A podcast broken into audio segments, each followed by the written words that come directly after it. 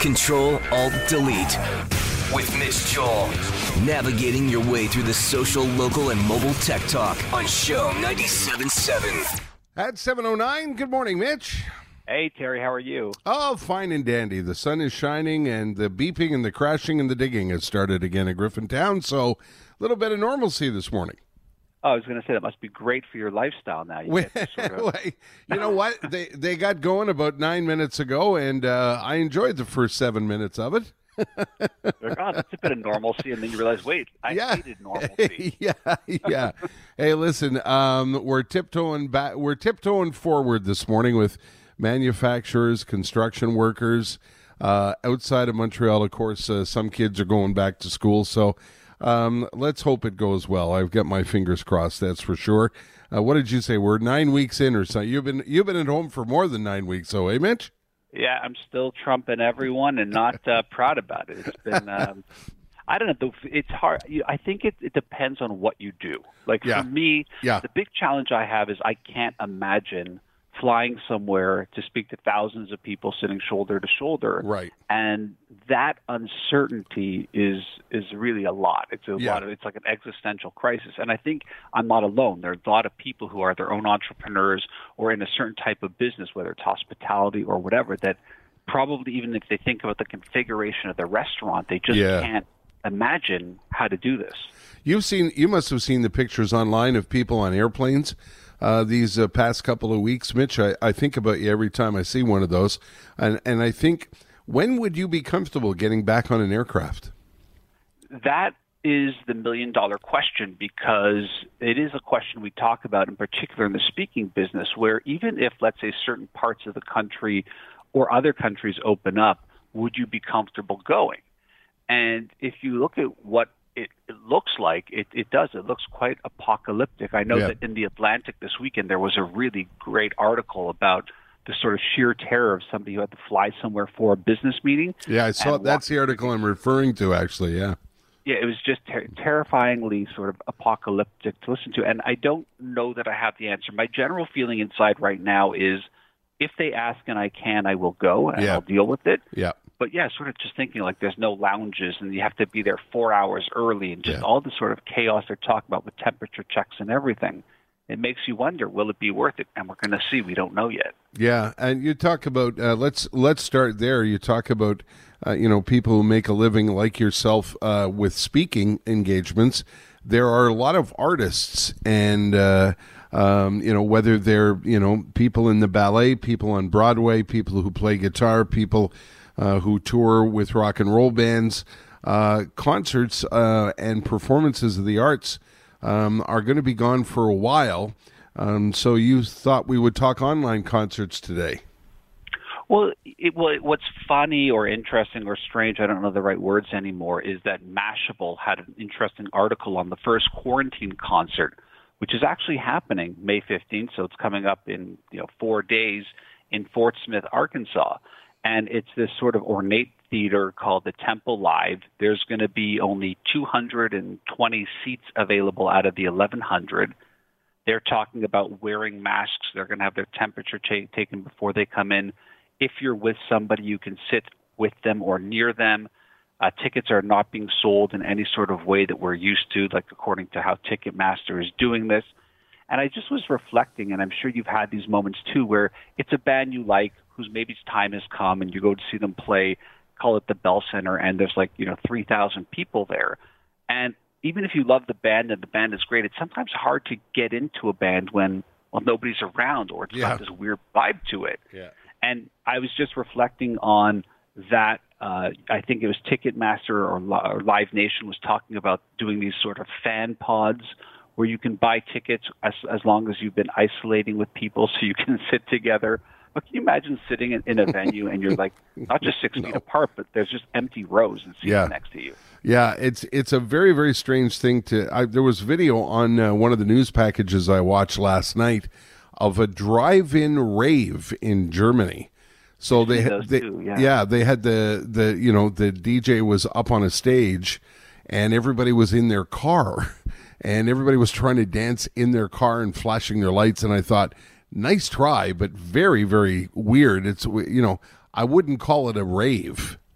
yeah, and and the transition to these sort of home concerts. Now, look, some artists are doing them for free. Some are asking for donations. Some are using functionality in YouTube like the super chat. So, like if you make a request and you you do the super chat, which is basically a donation, they'll move your request up to the top. Right. But again, it, it's I just think from even a speaking experience, we talk about this a lot. That if you are speaking in person versus speaking virtually in a webinar. Mm-hmm. A webinar is more TV than it is live event. Yes. And I think screens are still yep. more TV than live events. So yes.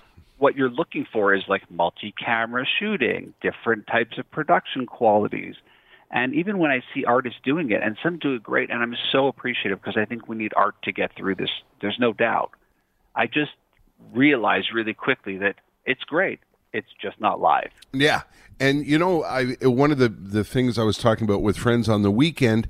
One thing, one of the the um, uh, one of the things that I've noticed uh, vis-a-vis this topic is the the late night show hosts um, are are doing the best that they can. I'm a big Bill Maher fan, a big Jimmy Kimmel fan. I, I watch, you know, um, um, Seth Meyers when I can, uh, and it's it, this screen interviewing thing, like my mom and I were talking about this the other night. We actually think Jimmy Kimmel looks bored because there's no human interaction. There's no reaction to what they're doing. There's no crowd. And I know from going on stage myself, and you know this. Um, and and when I and when I say go on stage myself, I'm talking about introducing an act. You know, if I'm behind the curtain at Place des Arts getting ready to bring on an act at Place des Arts, my heart is pounding. Uh, my brow is sweaty. And when you step on stage, there's an energy that's created by the people in the room that you can't replicate online. Well, that's even like when you watch comedy specials on Netflix, and as great as they are, you can just imagine what it would be like to be sitting there in person. And again, right. looking over and seeing people, them interacting with you, it creates a different energy. And Absolutely. I would argue some of the best content I ever created was in reaction to something that happened five minutes earlier right. because an energy shift happened with a laugh or an ooh or an ah, and that took me somewhere else. And that created a platform by which I'm going to leap off of. And I think you're so accurate that when I watch the late night hosts, which I tend to do on YouTube, sort of little clips here and there, yeah. the first, my first sort of reaction is, well, now we're seeing almost the true self yeah. What happens when there's not an audience and yeah. energy, a producer yeah. standing there? You're yeah. trying to impress the writers who are on set. All those little sort of things we don't realize as the audience, but it has a massive impact. It and does. musicians and speakers, we feed off of those audience interactions. Also, I think it's it's doubly intense when you're doing this online stuff because on the right side, a lot of times you see the chat, or a lot of times you're sort of breaking for technical things. So as someone who's a speaker or a musician, what you don't realize when you're watching this as a fan is that that person is more often than not alone or with one person and they're acting as not just the performer but the producer the technical support they got to make sure every and when your brain isn't thinking strictly about the performance it creates a different output so i'm sure Yeah. jimmy kimmel and seth meyers and the like are also just thinking like gee is the internet running is this going Yeah. through Yeah, is And- is yeah. Go ahead. and all that throws you and i was just Yeah. all that throws you off Yeah, well, I you know what I've been I mean I mean I must admit obviously at a much smaller level I've been experiencing it here at my dining room table. You know, it, there's there's a different dynamic, and you know the first couple of weeks were wonderful. I got a little bit of extra sleep, et cetera, et cetera, but the dynamic is completely different. I'm not in a radio studio. I'm not surrounded by radio people. It's the same thing when you and I do the chat on the phone is a lot different than when we're sitting across from each other because that's the way human beings interact. Well, look, Terry, I, I know uh, d- deep down the core because when we talked about this doing the segment, we've been doing this for five, six, seven years now. One of the things you said was, you know, you're traveling a lot. I need the energy of you in the studio, and Yeah. I promised you. I said, if I am in the city, I'll be in the studio. And even pre pre-recorded was a big thing for you too. I remember Yeah. because you're like, I just I need to be in the moment. Yeah. And I'm with you. I was never like, oh, Terry's being a prima donna. I'm like, I totally get it. Yeah. And you're right, having people like Andrew Carter pop in here and there for a joke, or just the banter between you and Esteban, or a guest is coming. Yeah.